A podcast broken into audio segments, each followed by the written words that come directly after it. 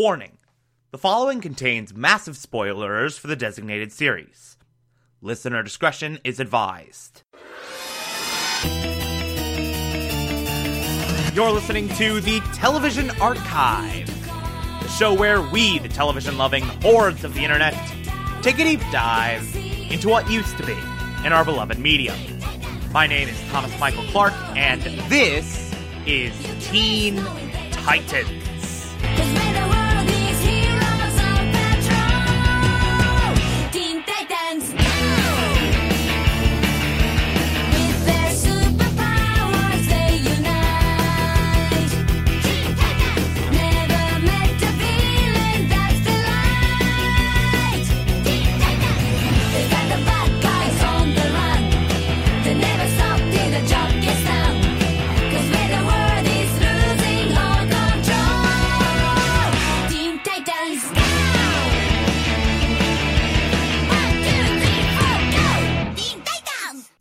Be discussing season 4, episode 11, titled The End, Part 1. The beginning of an incredible three part finale arc. Oh, yes! Yes! I've been waiting for this. I've been waiting so desperately to talk about this arc. These three episodes are the best thing that Teen Titans has ever done. Like, they are the best storyline in this entire show. It is absolutely incredible. I love it so, so much. It is such freaking perfection. It's my favorite element of the entire show, and I I just love it more and more and more every time I watch it. It's such a masterpiece in and of itself, such perfection. It is a giant superhero epic, unlike anything else uh, in superhero cartoons. It's so, so good. Hell, even superhero anything at the time. Because you look back and, like, at, like, the superhero movies and TV shows of the era, like, we weren't exactly getting Infinity Wars every other day. We weren't exactly getting the hard hitting plot points of half the world crumbling to dust for five years and then everyone else trying having to uh, figure that out. Like we weren't exactly getting stories like that. So this really back in 2000 whatever, I'm now very curious as to when this premiered. Like for that era, this is insanely original. For that era, like this is unlike anything else we had seen at that time. Like this storyline, this storyline in terms of superheroes in film and television is so utterly groundbreaking.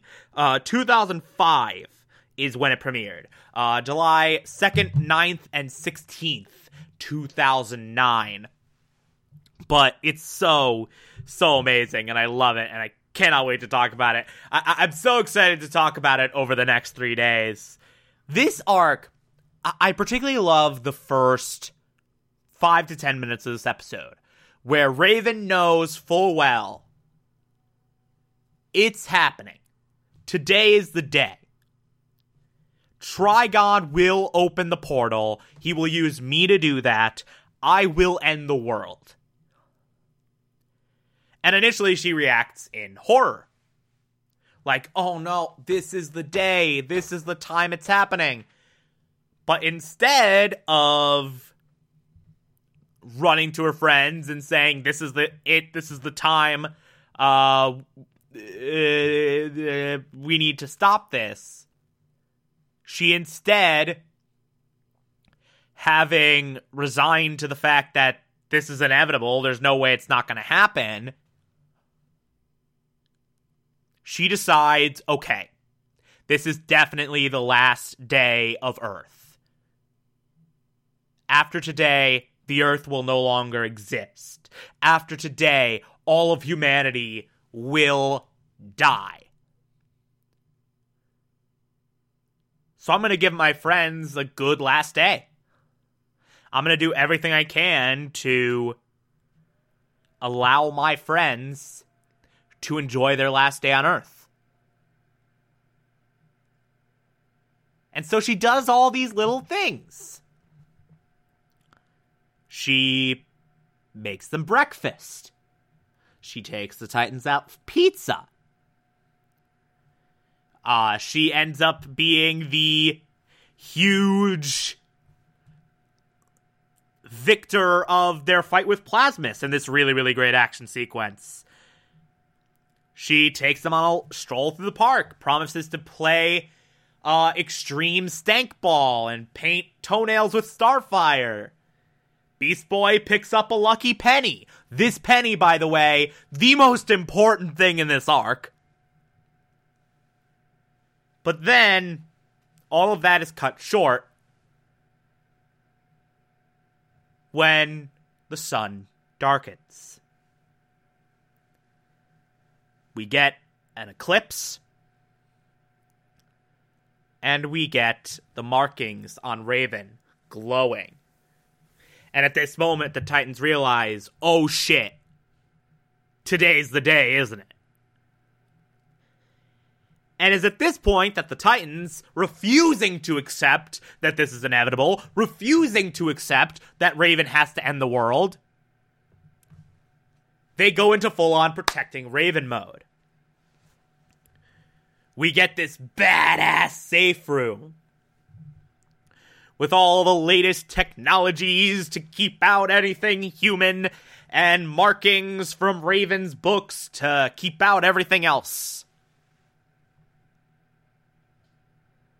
They shove Raven, Raven in the room, despite Raven's protest that no, this is stupid. This is inevitable. Like, this is going to happen. You can't stop it.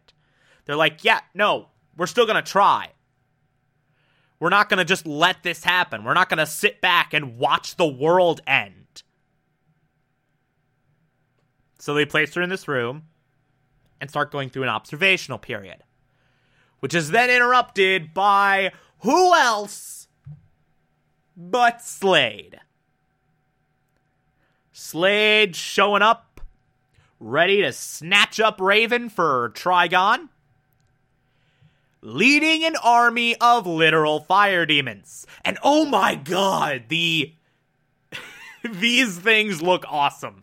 These things look badass. They are drawn so well. They are so terrifying. I love it. I love the look of these fire demons so much. It's so good. And we get this epic fight between Slade and the Titans minus Raven with all these fire demons. I, by the way, love how this sequence is scored. The score, uh, the music that plays over this, it's this very intense, uh, metallic sort of sound to it. Uh, a lot of a lot of just big booming striking sounds. It works so so well for this particular battle, but this action sequence Oh my god, it is exhilarating. It is so good, so perfectly drawn. Uh, and you get all the greatest hits of the Titans just going nuts. Uh, Robin's fighting Slade with more ferocity than he's ever displayed. Starfire is giving all of her energy into eviscerating all these fire demons. Cyborg uses the entire power supply of Titan's Tower to create this giant cannon out of himself that just wipes out everything for about five seconds and it ends up being futile. And in an incredible callback to one of the best episodes of last season, The Beast Within, Beast Boy shapeshifts into the Beast. You know, that thing of that being of pure rage and anger and viciousness and terror that side of Beast Boy that was brought out by those chemicals but was still inside of himself and he was absolutely terrified of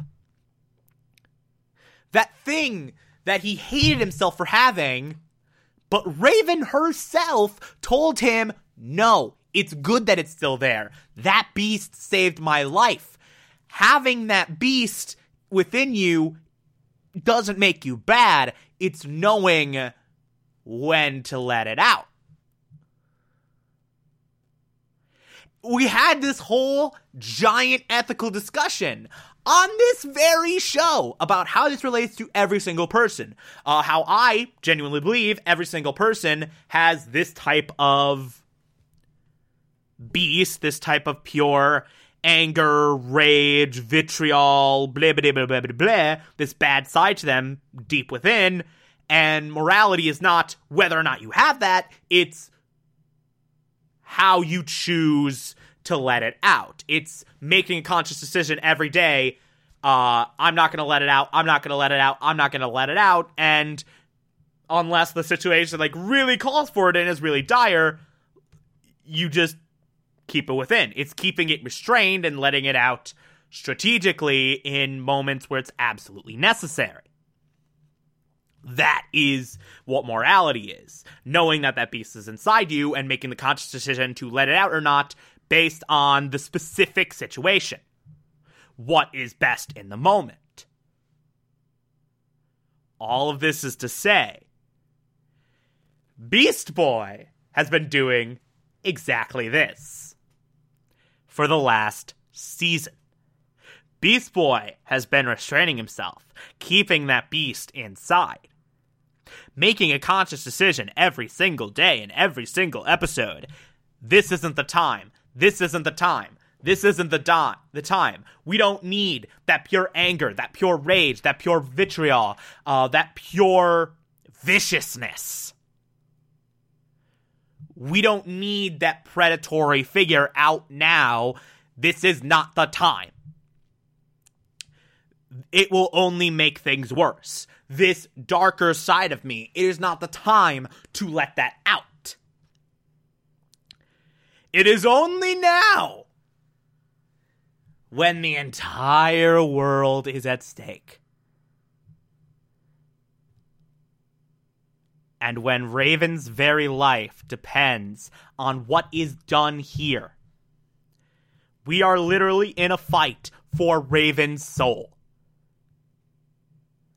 This is the most life or death stakes that have ever occurred. These are the most life or death stakes that have ever come up in any storyline in the history of Teen Titans. If ever there was a time to let out that beast, to let that anger fly, to let that rage out, uh, to engage that vitriolic, vicious, darker side of Beast Boy, now is the time Beast Boy lets that happen, bringing the thematic elements of that episode, the ethical quandaries of that episode, full circle.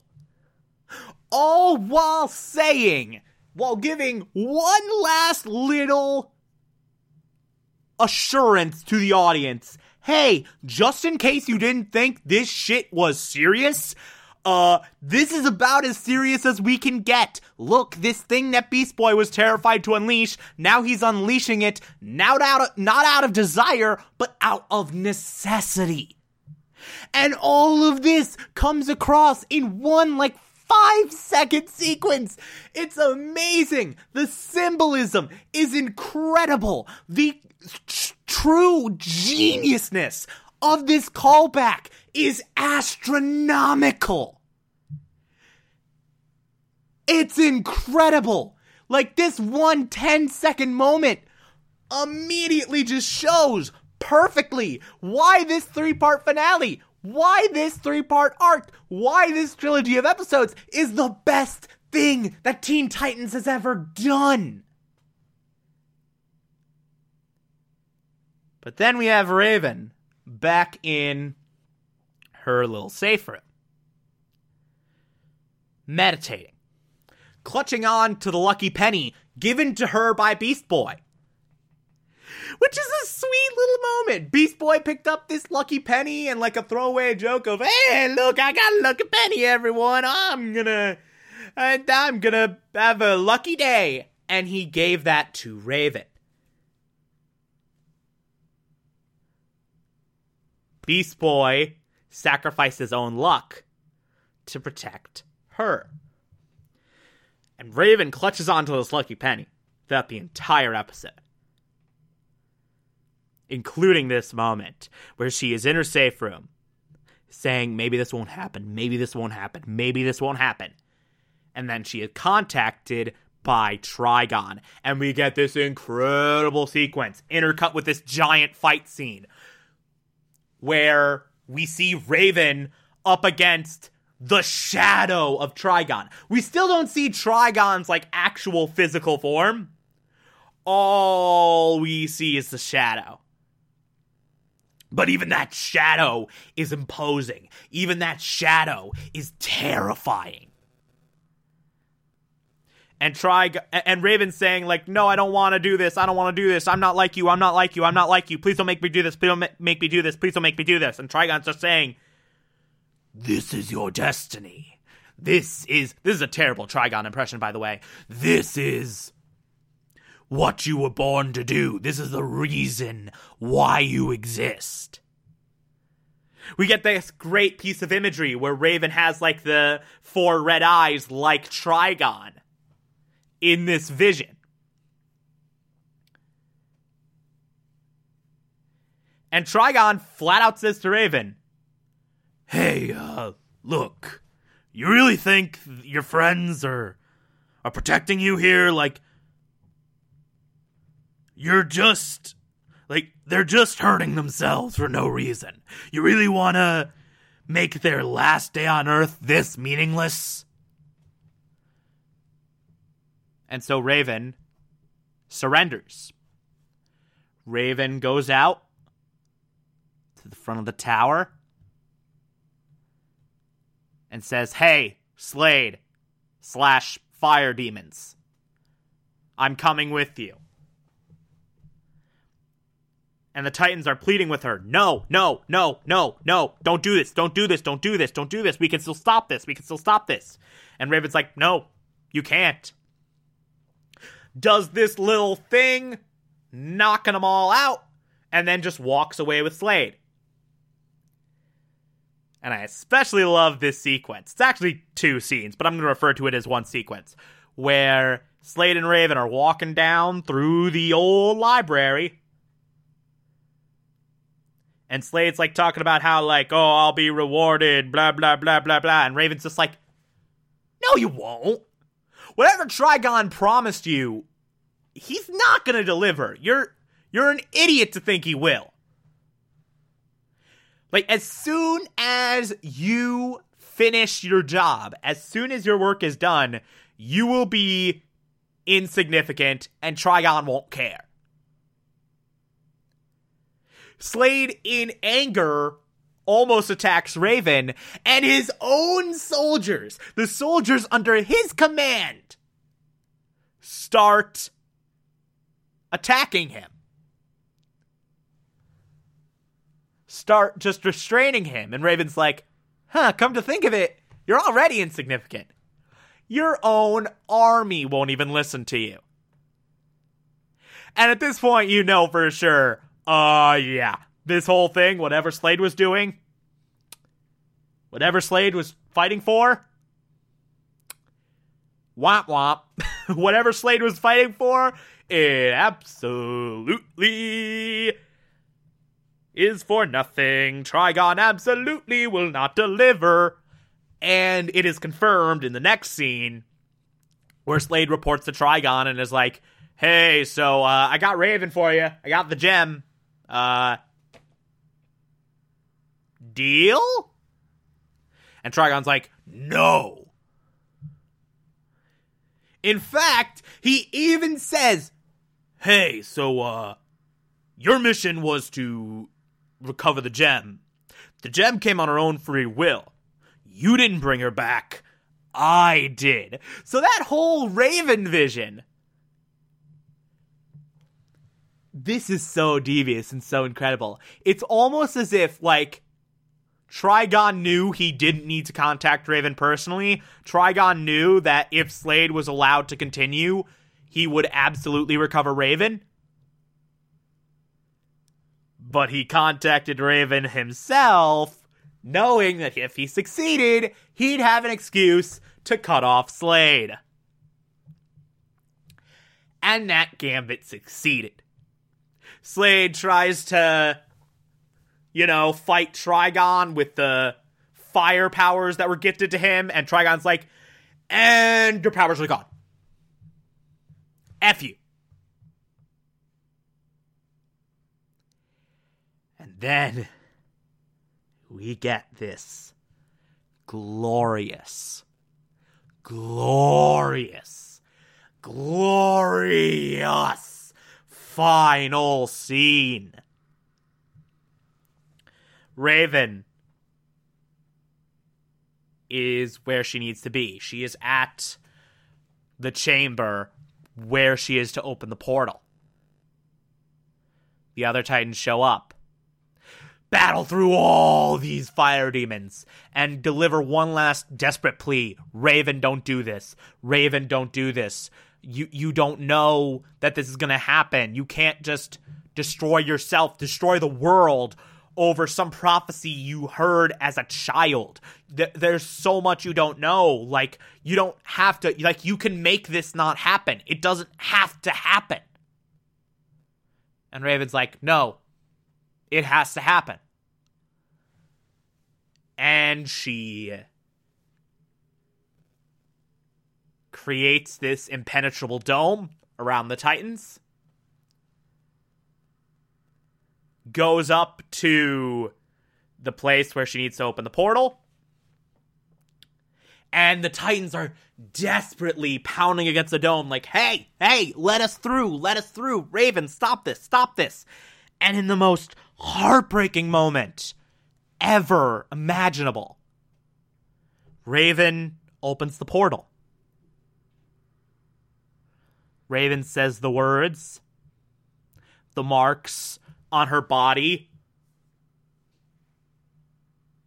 start literally jumping from her skin, sort of creating this little circle around her. She cries out,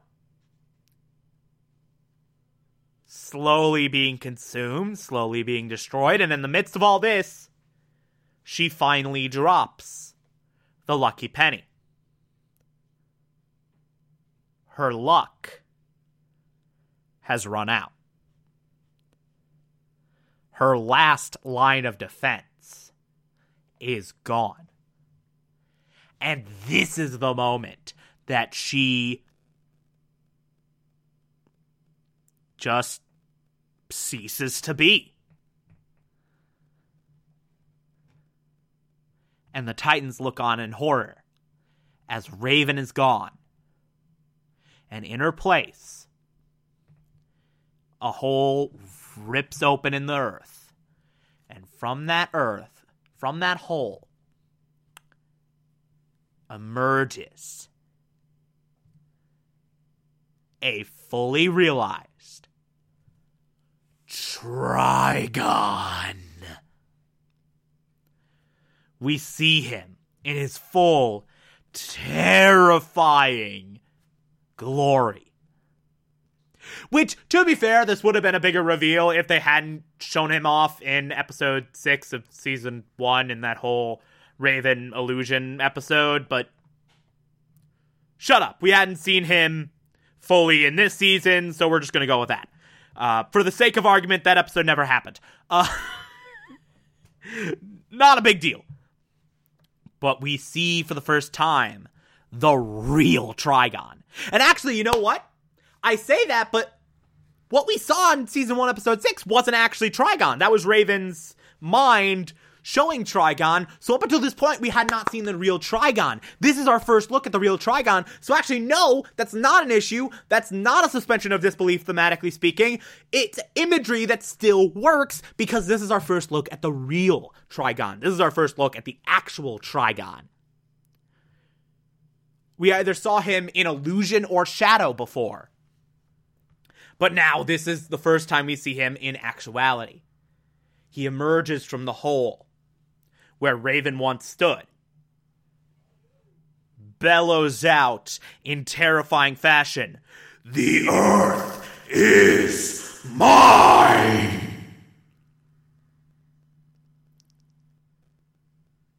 And then the episode ends. That's part one of three. Get ready for some shit. Holy crap. It continues, this level of brilliance. I'll just say that. God, I love this arc. Anyway, uh, if you like this, favorite the podcast, anchor.fm slash TV archives so that you can be here every single Monday through Friday as we go through every single episode of this and other shows. And you can find it on pretty much whatever podcatcher app you prefer. Feel free to call in as well. It's as simple as just a push of a button on the Anchor app. I'll play those on the show from time to time if you feel so inclined to send those in.